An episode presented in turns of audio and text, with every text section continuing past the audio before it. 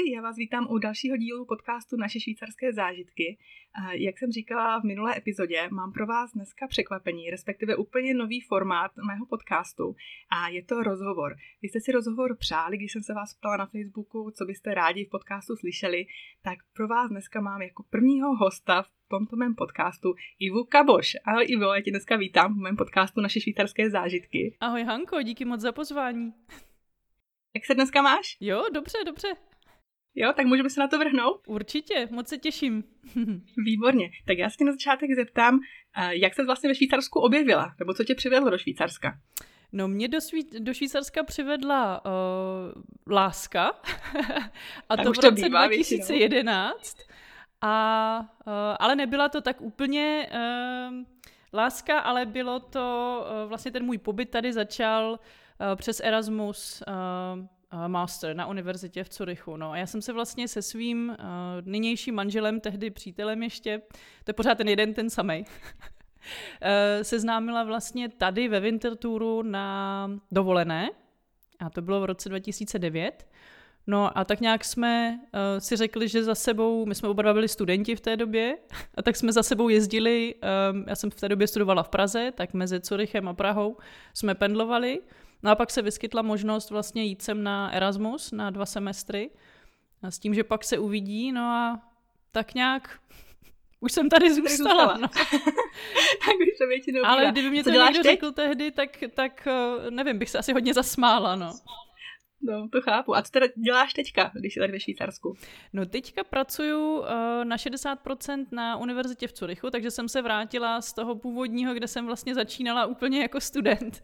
tak jsem se vrátila sice na jinou katedru a na jiný místo, ale pracuju vlastně v, v administrativě a vlastně uh, no, pracuji s angličtinou, s němčinou, ale já jsem předtím dělala eh, hodně jiných prací, ale tím, že mám, vlastně mám roční holčičku, tak jsem změnila práci a chtěla jsem práci, kde můžu pracovat jenom na částečný úvazek. To chápu. Takže to poprvé v no, životě no, ale... pracuju na částečný úvazek a je to docela zajímavý. To je hezky, ale ve Švýcarsku v celku normální, že jo, to, to si budeme povídat. To jo. ale my jsme se seznámili vlastně tak, protože my jsme zjistili, že jsme kolegyně, že jo, my jsme kolegyně podcasterky, obě dvě natáčíme podcast, tak mi řekni, o čem tvůj podcast je? No můj podcast uh, se jmenuje Xlander a je to podcast vlastně o životě, no je to něco podobného, jako, jako děláš ty, akorát je to v angličtině a je to formou vlastně rozhovorů s různýma expatama, jakoby s lidma, kteří se rozhodli uh, z jakýhokoliv důvodu nebo se prostě nějak ocitli v jiné zemi, než, eh, než je ta jejich země původu. A opustili vlastně to všechno, co měli doma, Uh, dobrovolně, teda není to rozhovor, ne, nejsou to rozhovory s někým, kdo by třeba musel něk, někde jako uh, žádat o politický azyl a tak dál. No a uh, snažím se vlastně um, takovou jako formou buď zábavnou nebo i takovou jakoby vzdělávací se dostat k tomu, co ty lidi k tomu vede, jaký ten život je, čím si člověk taky musí vším projít a že to není někdy úplně jednoduchý. Jako je to úžasný, není to vlastně není to pro... zahradou, že Není, není, no, není. A vlastně hmm. tím, že č... já jsem si tím prošla a myslím, že hodně lidí si to dovede takhle nějak spojit, že ono na jednu stranu to vypadá jakoby, že to je úžasný a že pořád seš tady ve Švýcarsku nebo kdekoliv jinde, jo? jsou tam lidi třeba, kteří žijou v Singapuru nebo v Americe nebo se přestěhovali do Austrálie a že to vypadá tak, že jako pořád seš u, tě, u toho moře, nebo seš na těch horách a pořád seš na lyžích a je to jakoby super, všechno úžasný. A ono někdy tam je spousta věcí, které právě jsou zatím. Takže já se snažím takovou autentickou formou vlastně o tomhle povídat. Je to úplná náhoda, já jsem si vlastně začala jako v koroně to povídat sama pro sebe, protože eh, no, nebylo to úplně jednoduché, to asi pro nikoho, i pro lidi, co určitě tebe poslouchají a třeba mají ten, tuhle Chápu. zkušenost, že prostě mm. být bez té rodiny, mělo nám se narodilo miminko a nějak nám nevyšlo, aby ho viděli rodiče dřív než dřív jo, než, bylo to těžký, než bylo no. malé půl roku, no, takže to bylo mm. takový, no, To... Jo, znám spoustu takových lidí, no, co mají malé děti a prostě vím, že i na Facebooku takhle mi prostě píšou, že jaká to pro ně byla smutná doba, jako když si třeba blížili Vánoce, že teď nevěděli, jestli pojedou, nepojedou do Česka, jestli uvidí to rodinu, neuvidí. My jsme byli taky ten případ samozřejmě. Ale ještě zpátky hmm. k tomu podcastu. jaké to je teďka vysílat česky? vlastně, no, je to, je to zajímavé. Já se, já se právě na to těším a doufám, že se nebudu moci jakoby za, zakoktávat. Ale mě nějaké anglické slovíčko nevadí, ti budu rozumět. A myslím, že moji posluchači taky. A ještě bych se zeptala, jakého jsi měla nejzajímavějšího hosta? No to je těžký říct, protože já mám pocit, že ten host je každý zajímavý. Každý má zajímavý příběh, každý uh, a je to jedno, jestli je to, uh, jestli to byla, dejme tomu, prostě Sára, kterou znám vlastně od malička Češka, na půl Češka, na půl Arabka, která se přestěhovala do Austrálie, taky následovala tam svoji lásku. Uh, není to tak, nebylo to pro ní taky úplně jednoduchý a vlastně um, je úplně na začátku, co se týče kariéry, anebo jestli je to uh, poslední díl třeba byl prostě vyloženě s Uh, s takovým jedním jako zábavným chlapíkem, který se jmenuje ano, Chris. Jsem, si vybavuju, to jsem poslouchala úplně s nadšením. Teda, no, to, no, no. to byl Chris. úžasný podcast. A právě by mě možná zajímalo, jak jsi přišla tady k těm lidem, nebo jak tě napadlo je zrovna oslovit právě třeba Chrise, jo, který je opravdu jako výrazná osobnost na LinkedInu, tak člověk si řekne, ale ten má si tolik práce, že na nějaký podcast od nějaké Češky nebude mít asi jako čas nebo náladu a tak. A přece si to podařilo ho do svého podcastu dostat. Tak jak vůbec uh, ty lidi získáváš a jak tě teda napadlo napadne toho hosta mít, toho, zrovna toho konkrétního mm-hmm. třeba v tom podcastu. Mm-hmm. No, to, já jsem právě to chtěla říct, že, že, že jakoby ten každý, každý host je tím způsobem zajímavý a že uh, je vlastně jedno, jestli je to někdo jako Chris, který má prostě 100 tisíc uh, followerů na LinkedInu a jede, uh, je to jako velký businessman a ve, velmi, velmi zajetý uh, člověk, co se týče tady, jako dejme tomu marketingu a virálního marketingu a tak. A nebo jestli je to prostě někdo, kdo je úplně na začátku, ale má tam ten expert příběh, jo, že prostě já se snažím, aby to bylo autentický. A hlavně já pár dílů ještě jsem si mluvila jako sama. ne jenom ne o mojí zkušenosti, ale o tom, co vlastně člověk se potkává, je jedno, z které je země. No, co mě, eh, ten nápad vlastně přišel úplně zvenku, ten nevím, jestli to, to, se, to se můžou posluchači, když tak dozvědět v díle s, s, s novým honorárním konzulem, s panem Václavem Šulistou, kde právě o tom mluvíme. Že to byla úplná náhoda, protože já jsem potřebovala vyřídit něco, protože jsme v říjnu právě nemohli jet do, do Česka, nemohli jsme jet do Brna za rodinou, tak jsem potřebovala vyřídit nějaké papíry, takže jsem se dostala na konzulát v Bázlu, v Bazileji. No a tam je prostě takový jako veselý chlapík, pan Václav Šulista. Ano, znám ho taky. Ano, ano. A ten, ten samozřejmě říkal, a ty máš podcast a to je zajímavý a já ti můžu domluvit pár hostů a pojď zkus to a uvidíme, jaký to bude. Takže uh, První dva vlastně hosty jsem si domlouvala sama, to byla ta Sára a můj bývalý kolega v Kuwaitu, kde jsem žila nějakou dobu, vlastně Stefan, ten má taky svůj podcast. No a potom ty další hosty vlastně jsem už potom hledala na LinkedInu, no a pár lidí se ozvalo i mně, že by chtělo třeba, mm-hmm. že, to, že to slyšeli, že to je zajímavý a že by chtěli vlastně tak jako sdílet ten svůj příběh, ale samozřejmě i lidi třeba, co mají, dejme tomu, svůj biznis, co si vybudovali a začínali třeba z ničeho, tak uh, samozřejmě to chcou, nebo chtějí sdílet. Vidíš, to je ano, to, to, je to z té češtiny, že mi to tam leze nespisovný. jo, ale na druhou stranu to je fajn, že máš takhle jako lidi, kteří se ti sami hlásí, chtějí být součástí tvého podcastu. Já si myslím, že to je jako už samo o sobě uh, ohromný úspěch za tak krátkou dobu, co vlastně tvůj podcast máš, tak mi to přijde naprosto jako famózní tady tohle, tohle skutečnost. Děkuji, A... já doufám, že tam budeš taky potom někdy. No, že dáme musím v angličtině podcast. No já musím zapracovat na své angličtině, protože si přiznám, že jako mi ta angličtina úplně vypadává z hlavy. Tím, jak tady jsem v tom německém prostředí a pořád mám v hlavě Němčinu, tak je, je to úplně, úplně katastrofa. No. Takže trošinku se asi budu muset rozmluvit a potom teda možná se na to někdy společně vrhneme. To půjde. Já budu já moc ráda. tak jo, tak beru to pozvání, to je. A ještě se zeptám, teďka už teda si nějakou dobu ve Švýcarsku. A je tady něco, co tě stále třeba překvapuje na Švýcarsku? To je zajímavá otázka. Já myslím, že vlastně letos je to oficiálně 10 let. Um, mě překvapilo, ale to není asi tak zábavný, mě překvapilo poslední dobou vlastně, co se týče, a jako vyhněme se tématu covid a korona, ale překvapilo mě vlastně um, ten systém, který tady je, politický a um, tím, že vlastně mám občanství, tak se chystám tady na svoje první referendum, tak, se, tak mě to zajímá, zajímám se o to i, i tak, zajímala jsem se o to i dřív. Tak ten, ten, ten politický systém mě vždycky připadal jakoby nejideálnější možný. Jo? Jako samozřejmě má své mouchy, ale je to takový ostrůvek, v Evropě um, už historicky daný tím, že tady je prostě přímá že jo, demokracie, referenda, iniciativy, ten parlament vlastně nemůže sám moc nic rozhodnout bez toho, aniž by um, to vlastně občané nějak jako schvalovali nebo o tom hlasovali, no tak mě překvapilo ta, ta, ten, jarní, ten jarní trošinku chaos. Um, s tím, že vlastně Přijde, tím, jak chaos? je to, ten, ten chaos vlastně v tom, že uh, tady, jak určitě víš, a ty tvoji posluchači ví taky, tak vlastně se rozhoduje na, na úrovni kantonů. Kanton. To znamená, mm-hmm. že každý ten kanton že má svoje daně, má svoji nějakou administrativu, svoji správní, svoje nějaké správní možnosti a některé ty kantony, že jo, mezi sebou i jsou, nebo ne soutěží, ale vlastně soutěží, jo, to, jo, dejme soupeří tomu, trošinku, soupeří, no. soupeří, soupeří, dejme tomu hmm. třeba v těch daních a tak. Um, no a každý vlastně má tu svoji samozprávu a mně se tohle hrozně líbí. A bylo vidět právě, když jakoby přišla tady ta velká nějaká krize na jaře a nikdo moc nevěděl, co s tím, tak tady vlastně docházelo k takovým jakoby úsměvným situacím, jo? že dejme tomu náš kanton Argau uh, byl uzavřený, nebo dejme tomu Basel Stadt byl uzavřený, myslím, a o ulici naproti, když se dělí Basel Land, tak bylo všechno otevřený.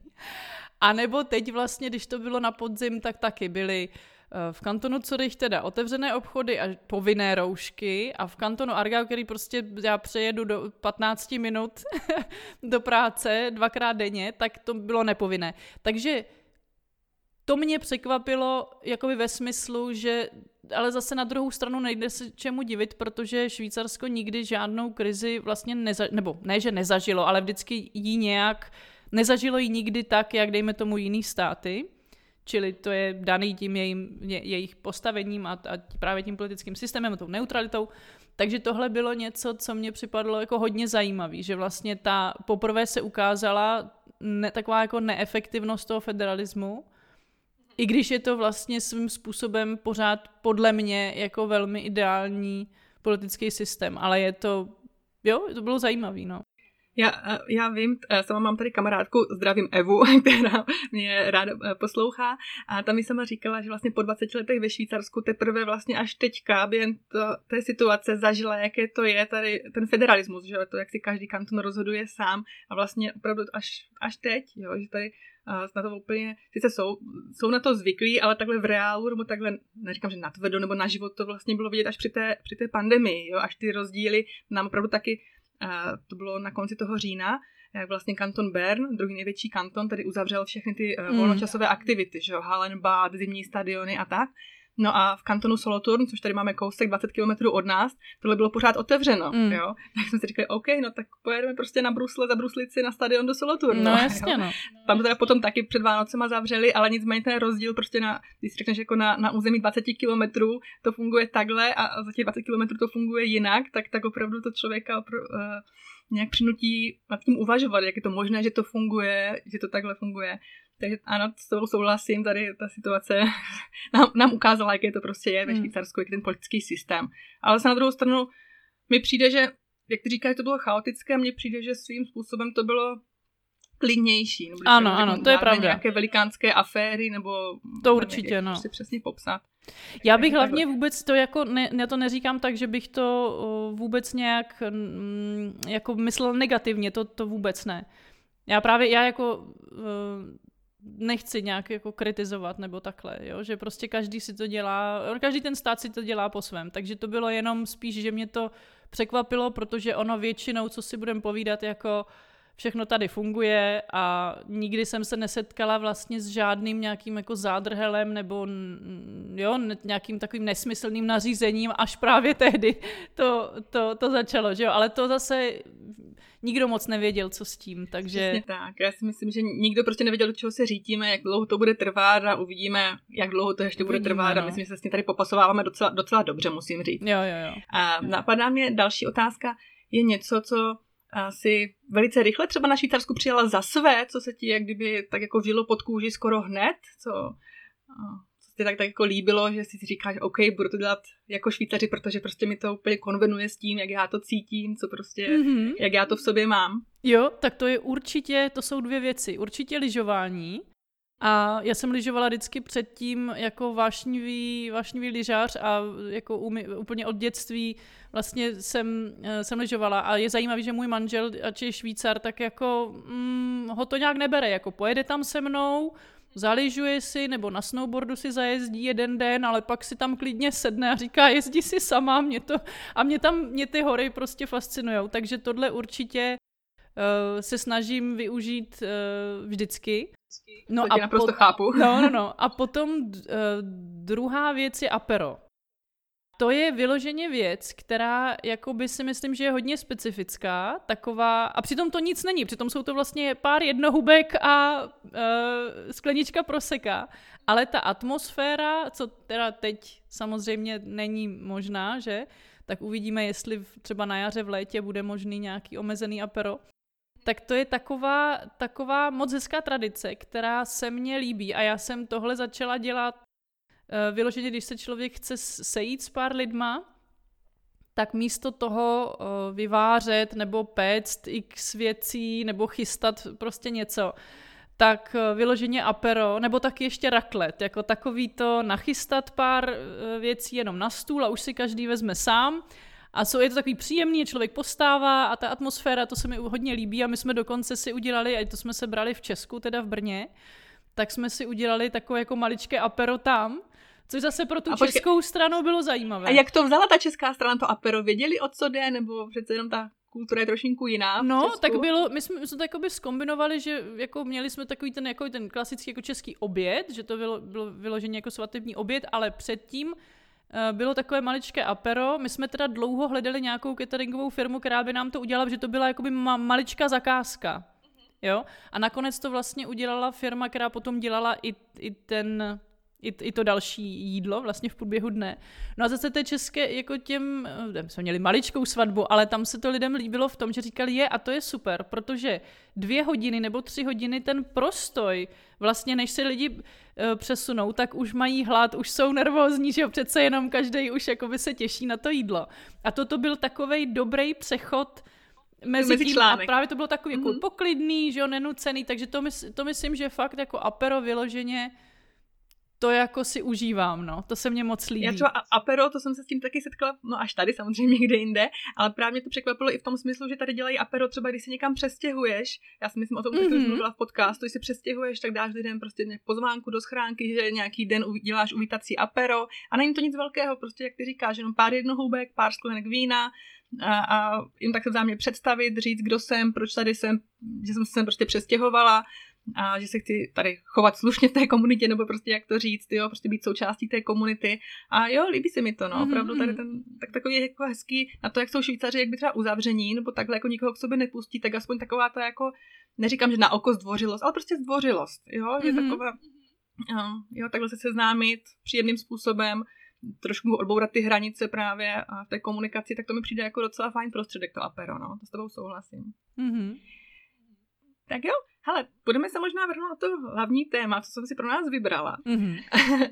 Dáme takové trošinku spontánní, ale uh, švýcarské aha momenty. My jsme třeba některé ty věci nakousli, že jo, co nás tady překvapilo a tak. Mm-hmm. A já když takhle otevřu nebo vykopnu ten svůj první aha moment a prosím vás, jako doufám, že nebudete brát jako nějakou šílenou blbku, jo.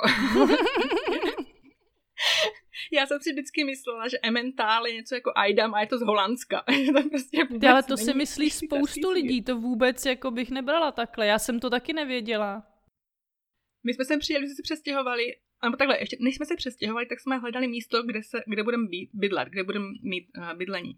A projížděli jsme tím regionem a všude byly cedule jako Emmental, uh, brána do Emmentalu a já, jako Emmental, počkejte, jako ten Emmental, jako ten sír Emmental, to jako myslíte vážně, to je jako tady, jo, a to není v Holandsku, tak jsem z toho byla úplně jako perplex a opravdu jako tady bydlíme 20 km od toho místa, kde ten uh, významný, ten, ten známý sír vzniká, jo. Mm. Takže jsem opravdu před těmi šesti lety byla jako, aha, tak ten Emmental, to je vlastně teda švýcarský sír, takže to jsem fakt byla sama sobě za blbku, že prostě jako jsem považovala Emmental a pak ještě, když jsem vlastně zjistila, že je to pojmenovaný podle řeky, podle, podle Eme, která protéká tím regionem a Tál je, vlastně je to údolí, údolí takže, no, no, no. takže to dává to slovo Emmental, že to vlastně dává smysl, jo.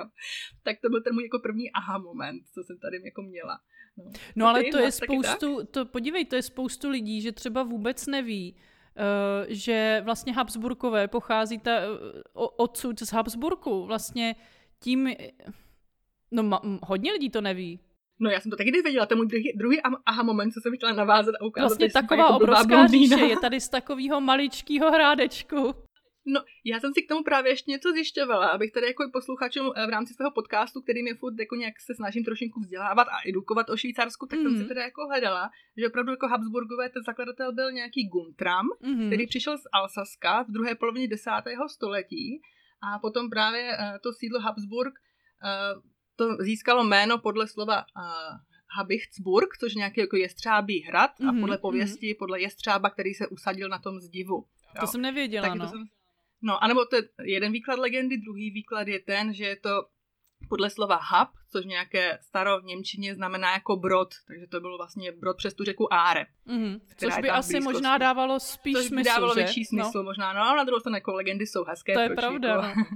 tak, takže to jsem si tak jako eh, našla v těch Habsburcích a vlastně až potom se rozšířili do celé Evropy a de facto vymřeli po meči v roce 1740 a v roce 1780 po přeslici. Tak, no. edukační okénko ano. splněno pro dnešní podcast. Ne, to tak je hrozně to, zajímavý, protože to fakt jako spousta lidí neví a ono to není, ono se to nikde moc neučí, že jo? Neříká, ne, ne, že? Člověk zná vždycky uh, Rakousko, Habsburgové a tak, ale Rakousko-Uhersko, ale že to má původ tady ve Švýcarsku, to je jako, to jsem taky nevěděla, to jsem si říkala, jak mám dějepis ráda, jako historické souvislosti víceméně znám, ale ono je to dáno tím prostě, jak se ten dějepis nebo zeměpis prostě u nás učí. No, to si trošinku taky možná štournu, že to jako hmm. není úplně v takových jako souvislostech, jak to třeba tady vidím u dětí, jak se učí vůbec jako ty různé předměty, jak to mají vzájemně propojeno, aby jim to dávalo, dávalo smysl. No. Takže s tím, jak se to takhle zvláštně učí u nás, což mi připomíná tady dal, další věc, když jsme u toho učení, takže třeba Róna, řeku Rónu jsem měla zafixovanou jako francouzskou řeku. Mm-hmm. Že ve Fran-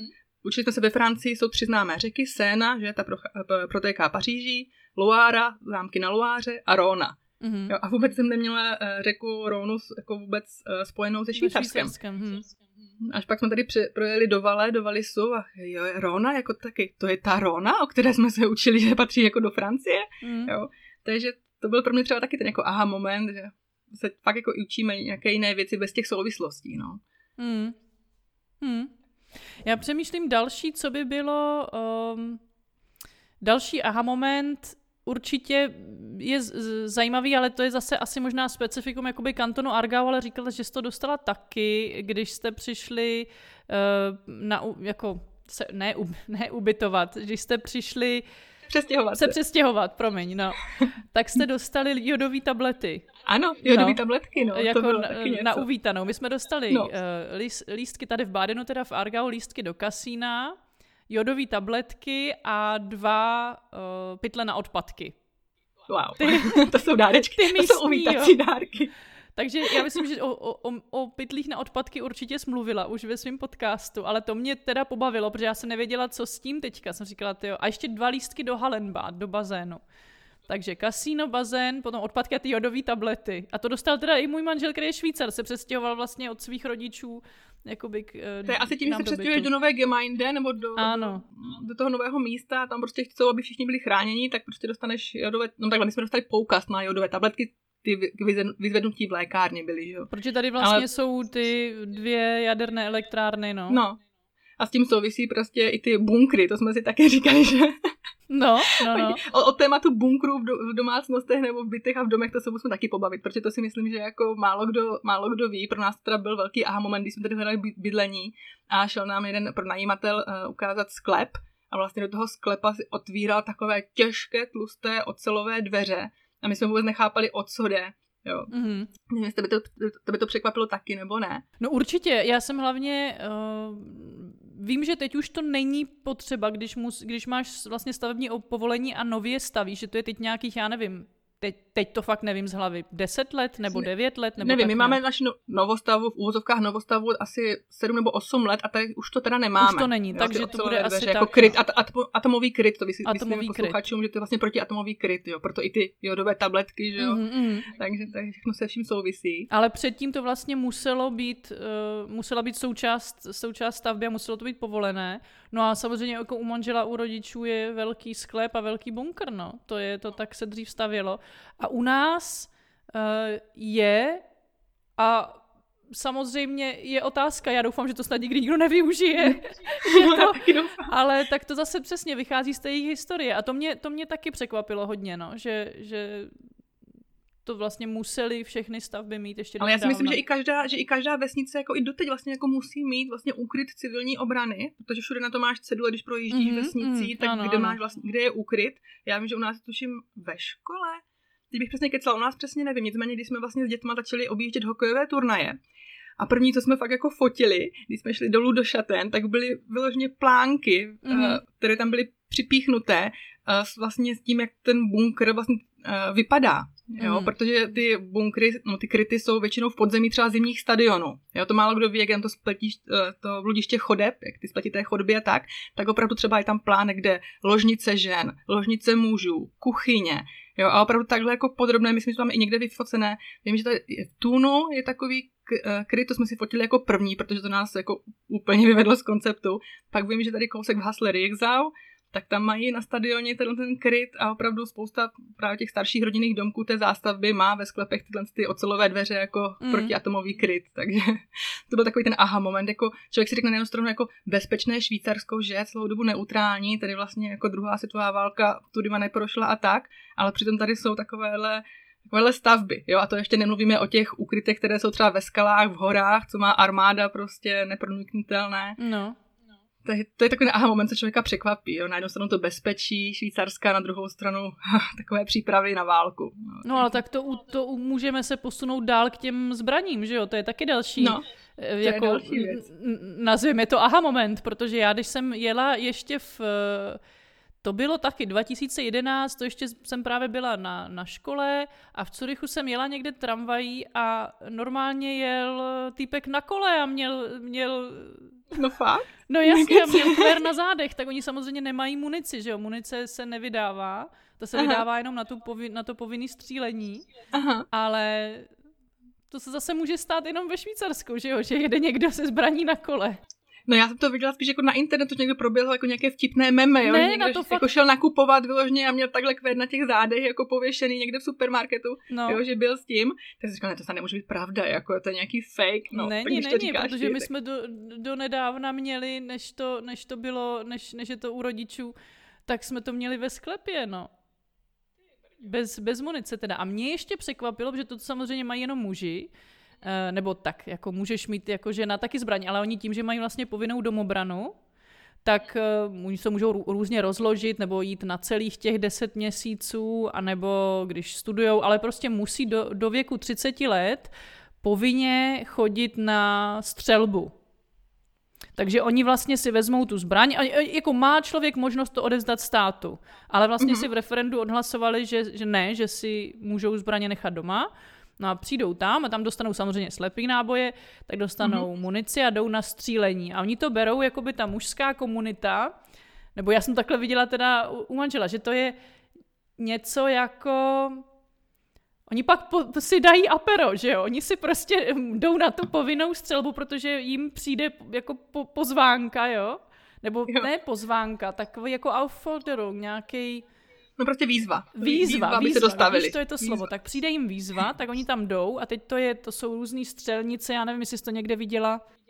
Jo, Feldschießen, já vím, že u, u nás to je v každé vesnici, a ne, no to, to potom taky se k tomu ještě dostanu, k tomu aha momentu tady těch střelnic. No, no takže, jdou, takže jdou na střelnici, teď, si to, teď se to, vlic, oni se vždycky snažili domluvit ti, co byli spolu jakoby na té vojně, tak mm-hmm. se zase, že to je příležitost se zase vidět, dají si potom pivo, mm-hmm. právě dají si pár jednohubek a řeknou si, a tak zase, já teď nevím, jestli za rok, nebo někdy to musí být, a do věku 30 let. A musí splnit určitý počet těch jako to, kdy jdou na tu střelbu, Mhm, no a potom jo. se můžou rozhodnout, jestli to teda odevzdají státu, nebo si to nechají doma, no a samozřejmě jakoby mu- munice ta by se vydávala, až když by bylo nejhůř. Ale toto bylo taky takový zajímavý, jo, že prostě No, sobotní Jako s tím střílením. střílení, no, no. taky překvapilo, no, že tady jsou fakt v každé vesnici eh, ty feldšíse nebo prostě na, na to uh, střelnice a když člověk chodí běhat tady, tak jako po těch stezkách, že u lesa nebo takhle a najednou běžíš a najednou závora. Prostě na polní cestě mm, závora, pozor, nebezpečí střelba, oběhněte jinou trasou. Mhm. Jo, a fakt najednou to duní, jo, a, a prostě si říkáš, kurně, já tady běžím a pak stejně běžíš tou oklikou a stejně tu střelbu slyšíš a říkáš si snad mě do prčic netrefí, snad umí mířit na ty terče a i když tady běžím tou oklikou, že, že mě jako nikdo netrefí, tak opravdu to byl ten aha moment, jak je tady to střílení jako rozšířené, Mhm. jo, že Určitě, člověka no. taky hodně překvapí, jakože sport, který u nás jako člověk nevidí a potom si říkáš, je to bezpečné Švýcarsko, že neutrální a pak tady v každé jasnici bum, prásky to střílí. Já většinou to nevím, jak u vás, ale u nás to většinou ve čtvrtek na Mhm. večer a v sobotu odpoledne. To jsem to jako vypozorovala z toho, jak člověk chodí běhat jako v létě, tak většinou že tyhle ty dva dny u nás na té stře- střelnici jsou jako hodně frekventované, že jako vím, že tudy jako běžet nesmím, že musím zvolit jako jinou trasu, protože se fakt jako bojím. Taky nepříjemný pocit, no, je to hodně zvláštní pocit. No, A tak když to zase jako... může být, že jo, ono, když je, oni to, oni to kombinujou, takže s lidma, kteří jakoby jdou střílet jako hobby, jako, a potom ano, ti, hobby, co jdou no. vlastně t, t, tu, tu povinnou Jo, ale i- střelbu, no.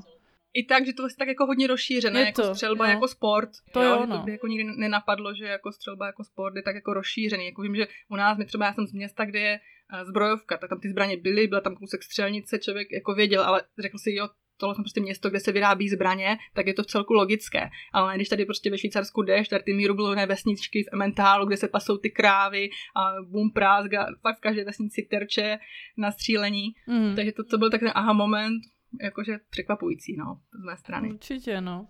No, No, ale ať opustíme tohle to téma. no určitě. ale nevadí, já si myslím, že pro někoho jako může být zajímavé, prostě pro nás taky bylo, protože ho, to tady tak funguje. tak neznáme Něco, to, co je jsme to se něco, museli co v smířit. Česku třeba ne, není, jo.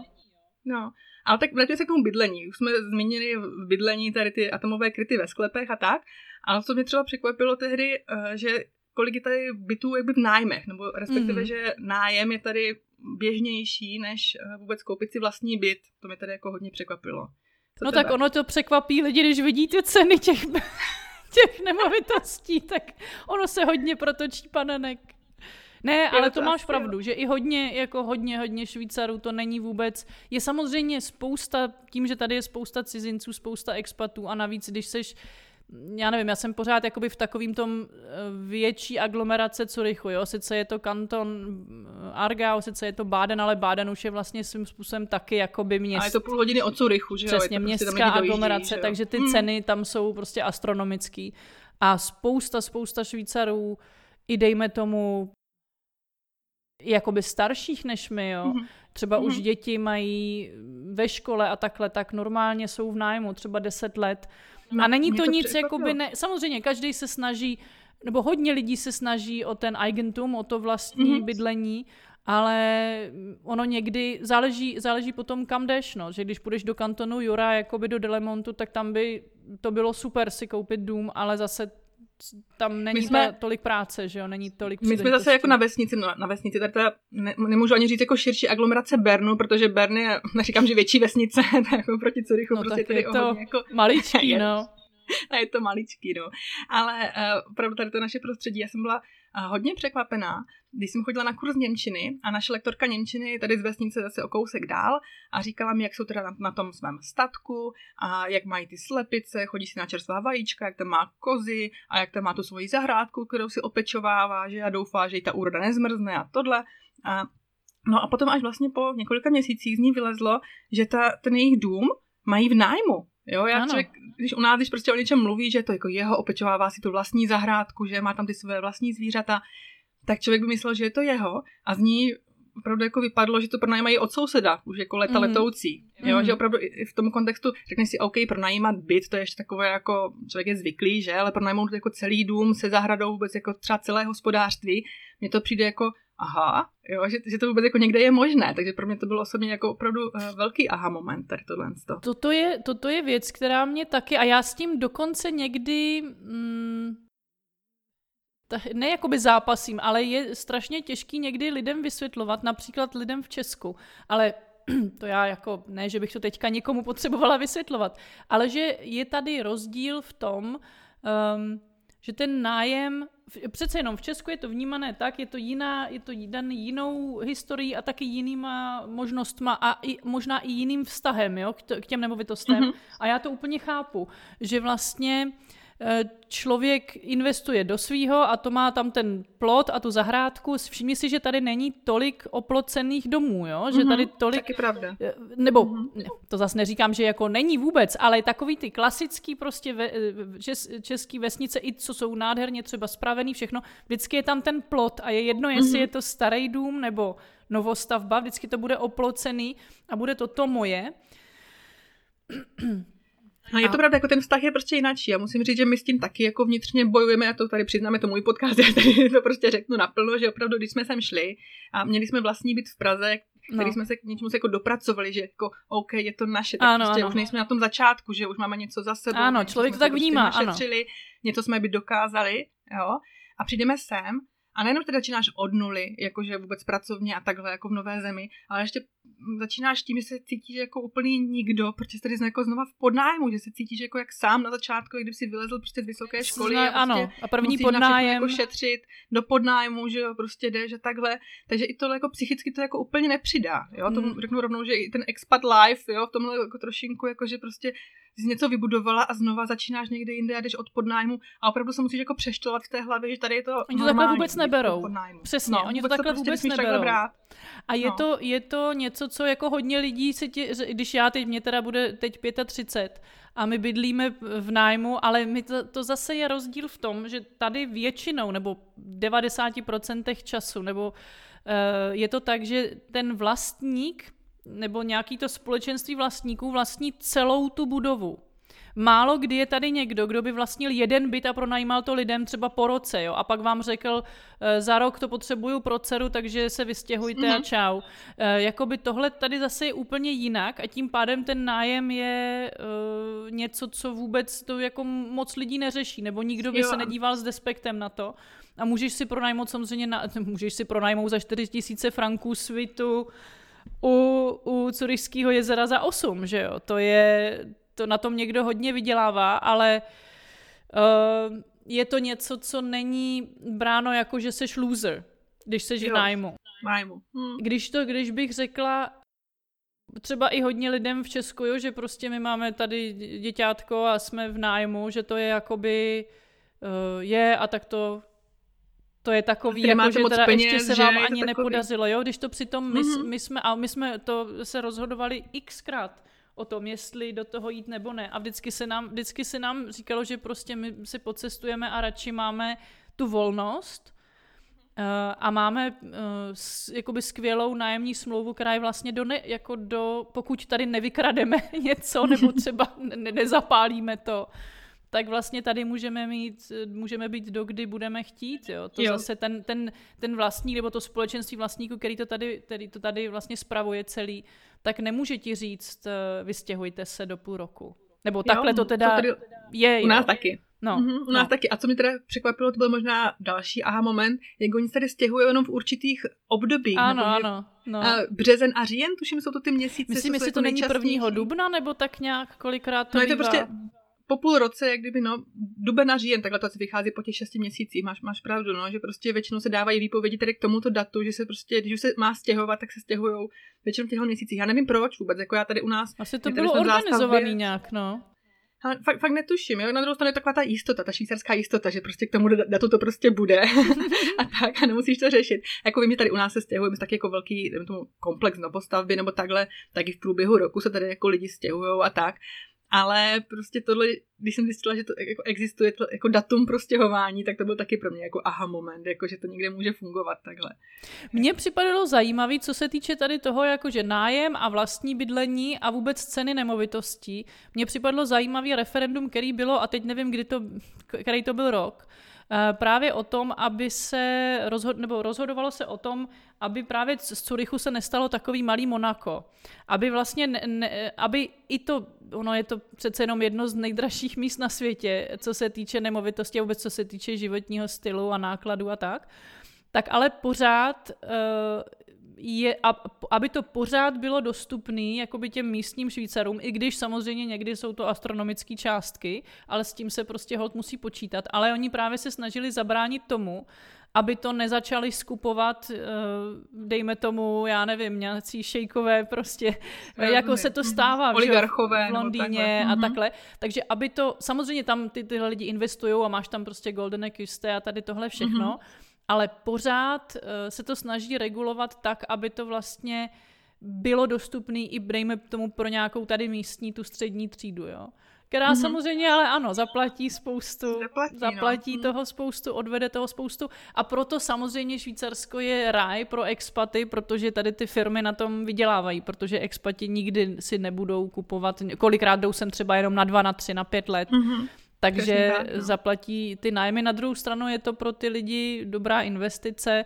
Já zase musím říct, že mě třeba to vyhovuje v tom, dejme tomu, něco se stane, uh, já nevím, pokazí se pračka a já nevolám, ale jakoby maj, jako majitel jsou, to jsou tři lidi a to je vyloženě mm-hmm. firma, která mm-hmm. do hodiny bez jakýchkoliv...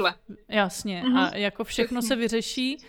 A nemusím se dohadovat přesně nikde s Přesně, nemus, nemusím hledat, který řemeslník má volno, kde to prostě, kde ho seženu, že jo, mm. a takhle prostě zavolám na zprávu, na Verwaltung tady mm.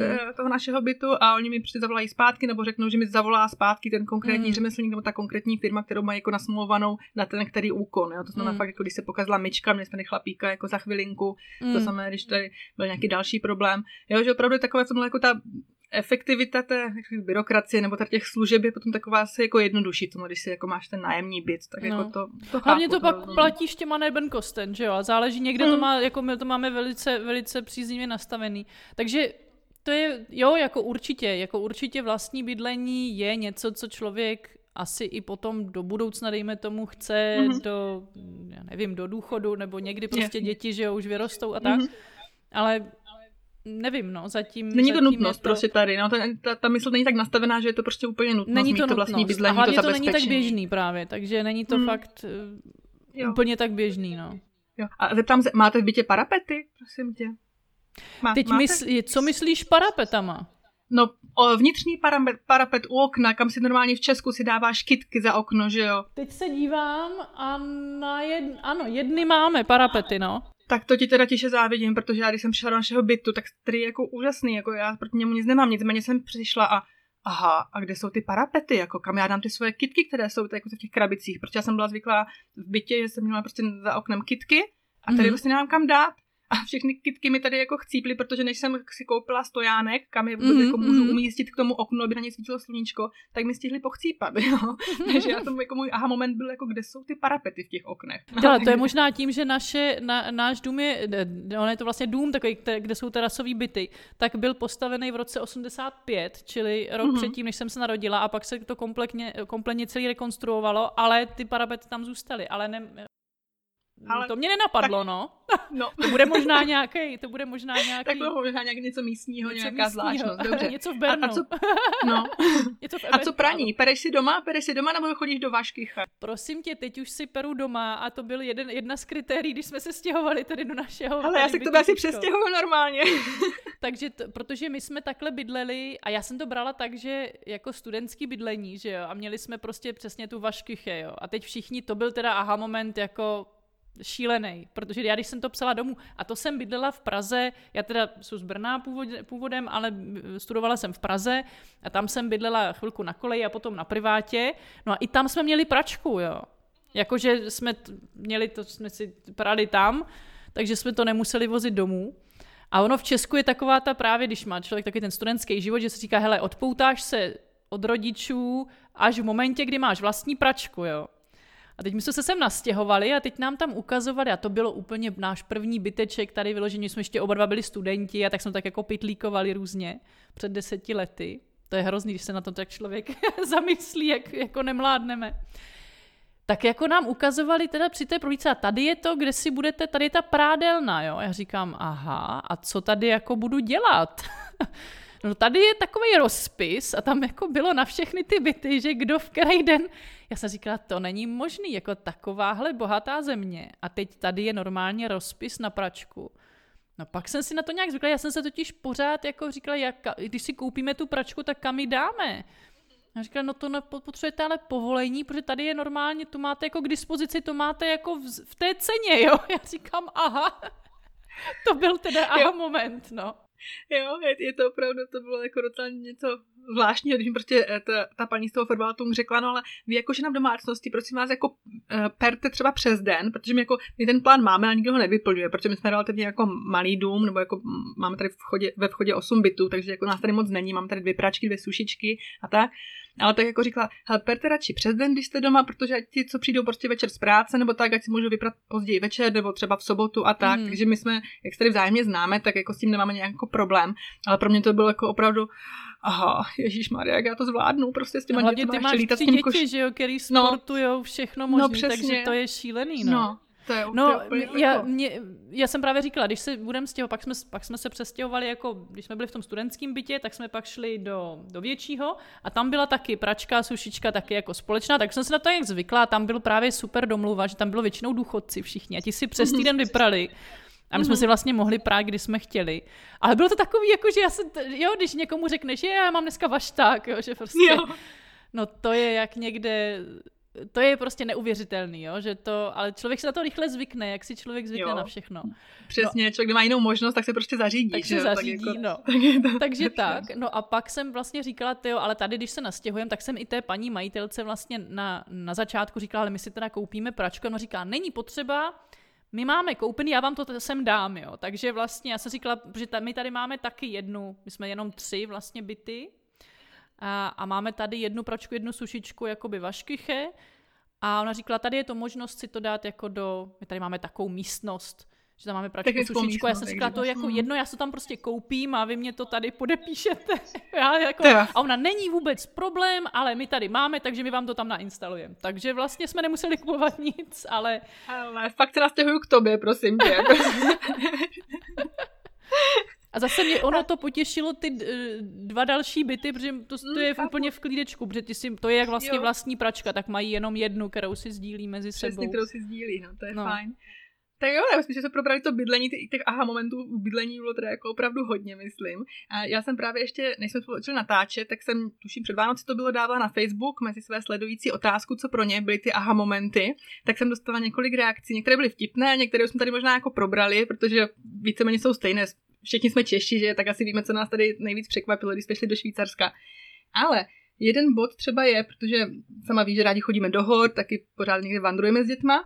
A mně to vůbec nedošlo, až potom, jak mi ten člověk napsal, a tak mi to přišlo jako aha, že tady se značí trasy vlastně ne v kilometrech, jak jsme zvyklí v Česka, Česka, ale značí se v minutách, za kolik tam dojde průměrný turista do některého no, místa. No, jo, to je pravda. Tak no. to, to mě překvapilo docela jako hodně.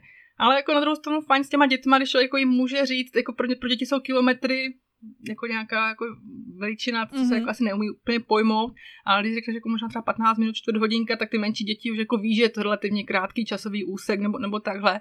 Tak to si říkám jako vlastně jo, vlastně je to docela fajn tohle z toho jako značení mít. A vím, že tuším to mají i na Slovensku, myslím, mm-hmm. jsme byli. No vidíš, to mě nenapadlo. Taky vlastně miluju do hor chodit a na, na, na různý ty wanderungy a nikdy jsem nad tím nepřemýšlela. Teď si říkám, když jsme byli v Česku na Šumavě třeba, tak tam je vlastně všechno v kilometrech, že jo? A tady je to, no. za jak dlouho tam dojdeš. Ovšem to, to je něco, co uh, vždycky můj manžel říká, že to je pro důchodce, protože to je ta průměrná.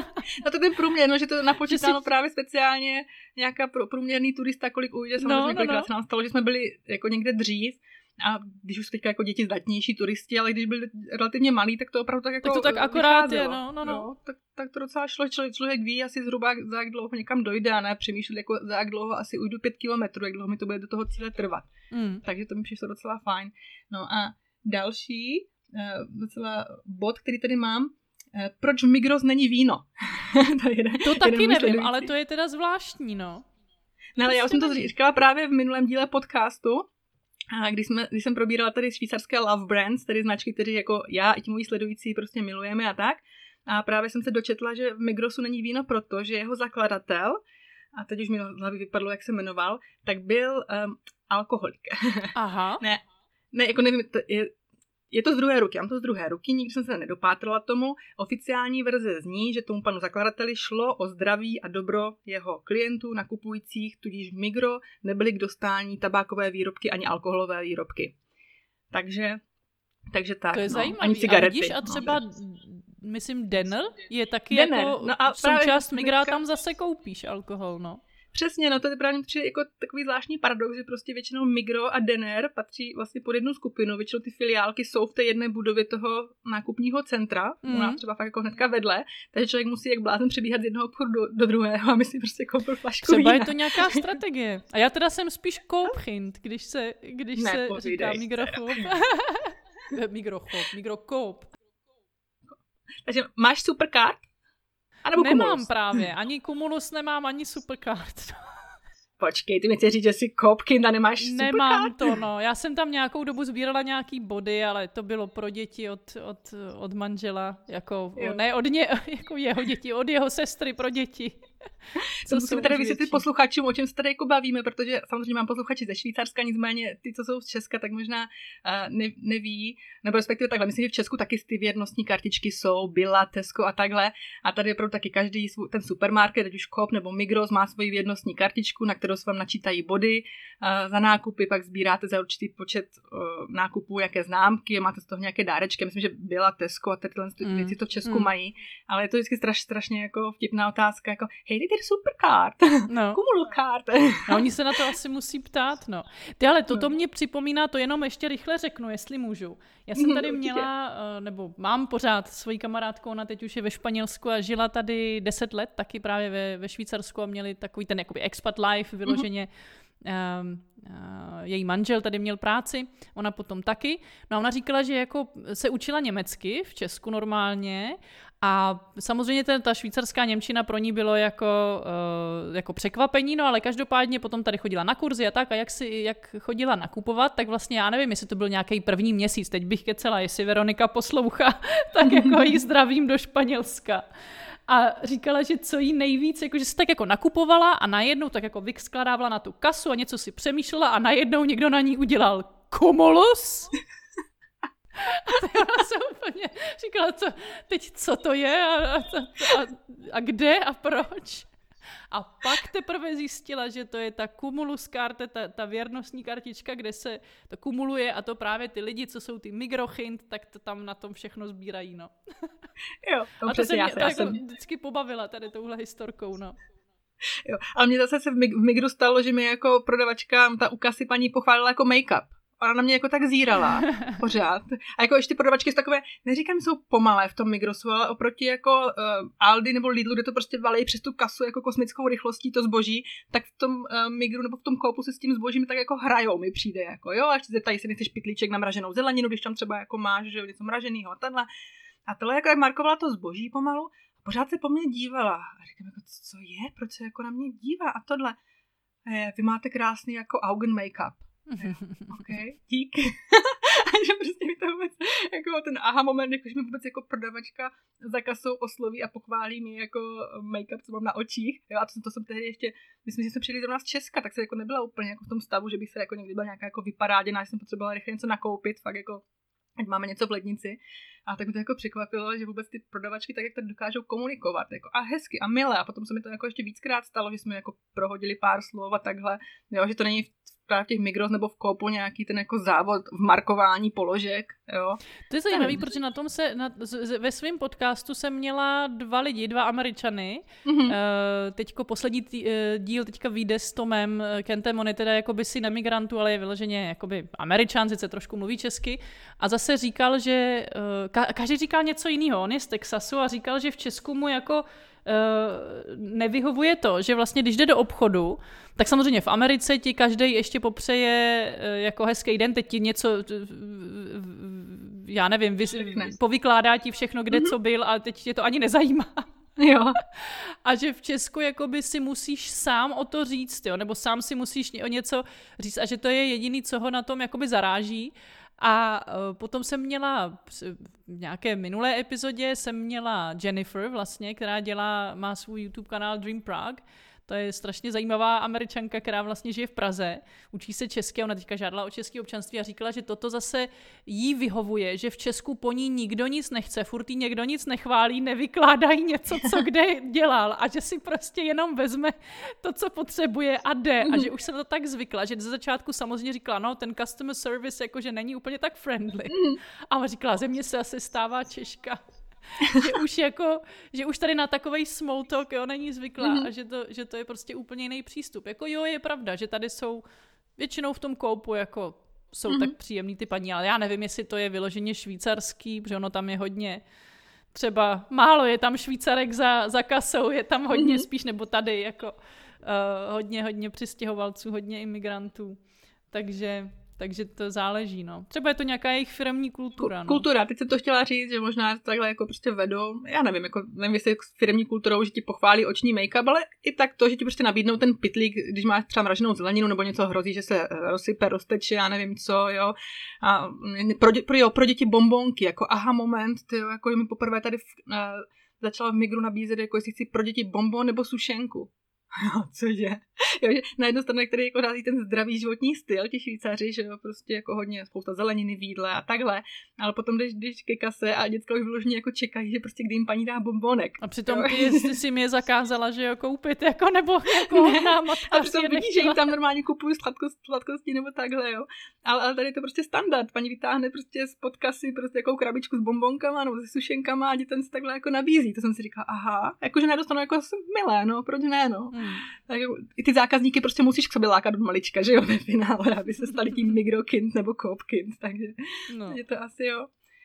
Ale já myslím, že mně přijde, že jsem vyčerpala všechny ty své aha momenty, ty, ty švýcarské, protože já jsem o hodně z nich říkala třeba právě těch předchozích dílech podcastu nebo, nebo tak. A možná mi třeba ještě některé napadnou, protože já mám v plánu ještě nějaké další epizody, tak nevím, možná mi ještě něco nas naskočí. Uvidím, co ty, jak jsi na tom? Já mám ještě, takový něco? dvě, jenom rychle. Mm-hmm. Jednu mám, co jsme se bavili o jídle mm-hmm. a o tom um, raklet, vlastně mm-hmm. národní jídlo. Mm-hmm. Taky mě do dneška vlastně překvapuje, jak z něčeho tak jednoduchého dovede prostě se udělat národní jídlo a tradice a vyloženě krásná tradice jako mm-hmm. příjemná, uh, příjemný sezení, jo, vlastně raklet mm-hmm servírovaný s bramborama a se zeleninou je vlastně jídlo chudých jakoby pastýřů, jo, že jo? jo. Nebo mm-hmm. sedláků kdysi. A ona se traduje legenda, teď nevím, v kterém to bylo kantonu, jestli Vo nebo Valé, ale vlastně mm-hmm. ve francouzské části, mm-hmm. že vlastně to vzniklo úplnou náhodou, že se ten mm-hmm. sír uh, spadl do ohně a začal mm-hmm. a jedli ho teda jakoby rost, rostátej rozteklej. Mluvíš teda pořád o raklet nebo o fondy teďka? Raklet, myslím, raklet, že to je vyloženě raklet. Jakoby, že jo, to protože potom... já jsem si hledala něco o fondy, když jsem zase jako, já dělala epizodu o švýcarských jídlech, o švýcarské no. kuchyni a tam zase uh, historie fondy je taková, nebo respektive prej už se o něm psal Homer ve své Iliadě v roce mm-hmm. 800 před Kristem. Nicméně ta moderní historie říká, že taky je to jídlo uh, chudých, ano. vlastně zbyl, zbyl v zimě suchý, no zbytky chleba a síra, když vlastně ještě nebylo čerstvé, že krávy nebyly na, na pastvě, nebylo z čeho vyrábět sír, takže vlastně rozstavili ten tvrdý sír, co jim tam jako ty zbytky zbyly, rozstavili, namáčili toho ten chleba, tak vlastně taky opravdu jídlo chudých mm, pastevců. Mm. No, no, no. Že oba, dva, oba dva tyhle ty teďka národní hype pokrmy, nebo jak to prostě říct, tak vznikly úplně, úplně jednoduše. Prostě jako... Curychu jedna restaurace z toho udělala naprosto úžasnou, jako to je naprosto úžasný marketing. Mm-hmm. Uh, jedna restaurace na vlastně Niederdörfli, mm-hmm. tak ta má jenom raklet a fondy, ale mm-hmm. dovedou to tak úžasně prodat, že prostě tam lidi klidně nechají 100 franků za porci, protože no. tak teď je, turiz, teď je turismus jako v těžkých chvílích, ale mm-hmm. to mhm. je úžasný. To se mě na tom fakt moc strašně lí, eh, fakt moc jo, líbí. Jako ono, když to řeknu po našem, tak by řekl můj taťka, jako, že udělali z prdu kuličku. Asi tak, no, asi no. tak, umí to prodat, no, uměli jo, to jo, to, úžasně To je ten marketing prostě, no, umí to dobře. jako. A poslední moje ještě je, mm-hmm. a to mhm. jsem chtěla říct vlastně už na začátku, akorát Povídej. mě to nenapadlo. Tak já, ze mě se, já nevím jak z tebe, ale ze mě se teda stal strašný maloměšťák. A to jakoby původem teda, jako jsem vyrostla, že jo, v Brně, nebo jakoby, jo, z vesnice, ale vlastně ale Brno je taky malo město, ne? A Brno právě vždycky v Česku, jako, že jo, tak jako, co si budeme povídat, Brno vždycky v Česku je takový, hlavně teda v Praze, že jo. No to je mhm. taková jako vesnice tohle.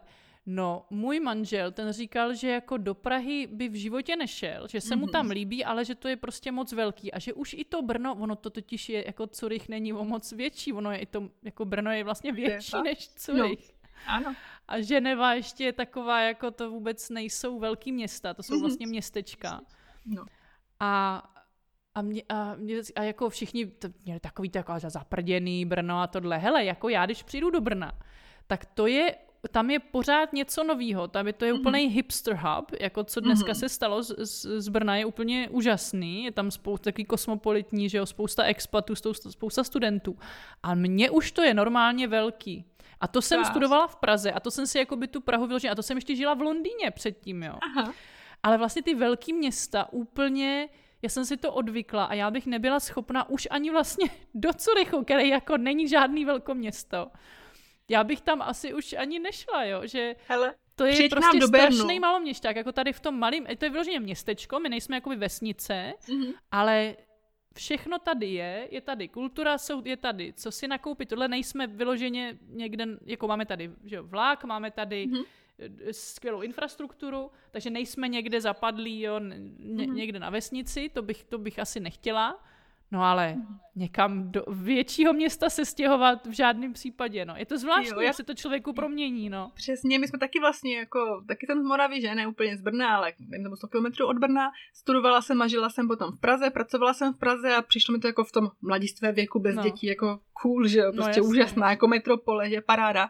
Teď jsme se stěhovali sem a právě ta jedna kamarádka z Prahy, zdravím tě Ádo, mi říkala, prosím tě, co v tom Švýcarsku na té vesnici jako budeš dělat, jo, mm. když jsi z Prahy. No. A já, no co jako, tak jako já jsem původem taky jako z města, takže OK, to snad jako zvládnu, ale pak člověk zjistí, že i ta vesnice tady je vybavená jako kterékoliv jiné město, mm-hmm, jo. Mm-hmm. A všechno je tak na dojezd rychle, takže... No, přesně, no. jo, a máš to do nějakého většího městečka kousek víceméně, jo, a máš tady všechno, co potřebuješ, pošty, obchodu, školy, školky, nemusíš si vlastně rozmýšlet, někam vozit děti daleko a takhle, protože ty školy máš tady většinou jako v tom místě, jo, protože tam, tam kde bydlíš, tam chodíš ty děti do školy, Jo? Takže opravdu na tom malom městě je všechno na blízku a taky si říkám jako, ježiš, jet hodinu do Curychu, pro boha, to je dálka. No ještě tohle, aha, moment, že se mi úplně jako změnilo vnímání těch vzdáleností, jo. No jasně. Dřív mi nevadilo prostě z Prahy jet uh, na druhý konec Prahy prostě hodinu někde jako MHD a teďka mm-hmm. jako, že bych hodinu jako do Curychu a jako do Curychu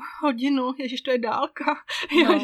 Ale to je jako... typicky švýcarský, protože oni jsou, na tí, oni jsou nastavení a i když cestují a tohle, tak prostě oni jsou do kantonu Jura, kde, kde přijedeš prostě za hodinu a půl, za dvě, mm-hmm. že v Bázlu, mm-hmm. z mhm. Bázlu seš tam kousek, to je úplně jiný svět, jako proč oni by tam jezdili, že jo, to je mm-hmm. výlet vyleženě, on jsme naplánovat, teď si to jo. musí změřit, jak to pojede. No. Já třeba jsem když jsem pracovala vlastně pro Cambridge University Press jako uh, reprezentant, mm-hmm. tak jsem jezdila po celém Švýcarsku, po celém francouzském Švýcarsku, mm-hmm. jo.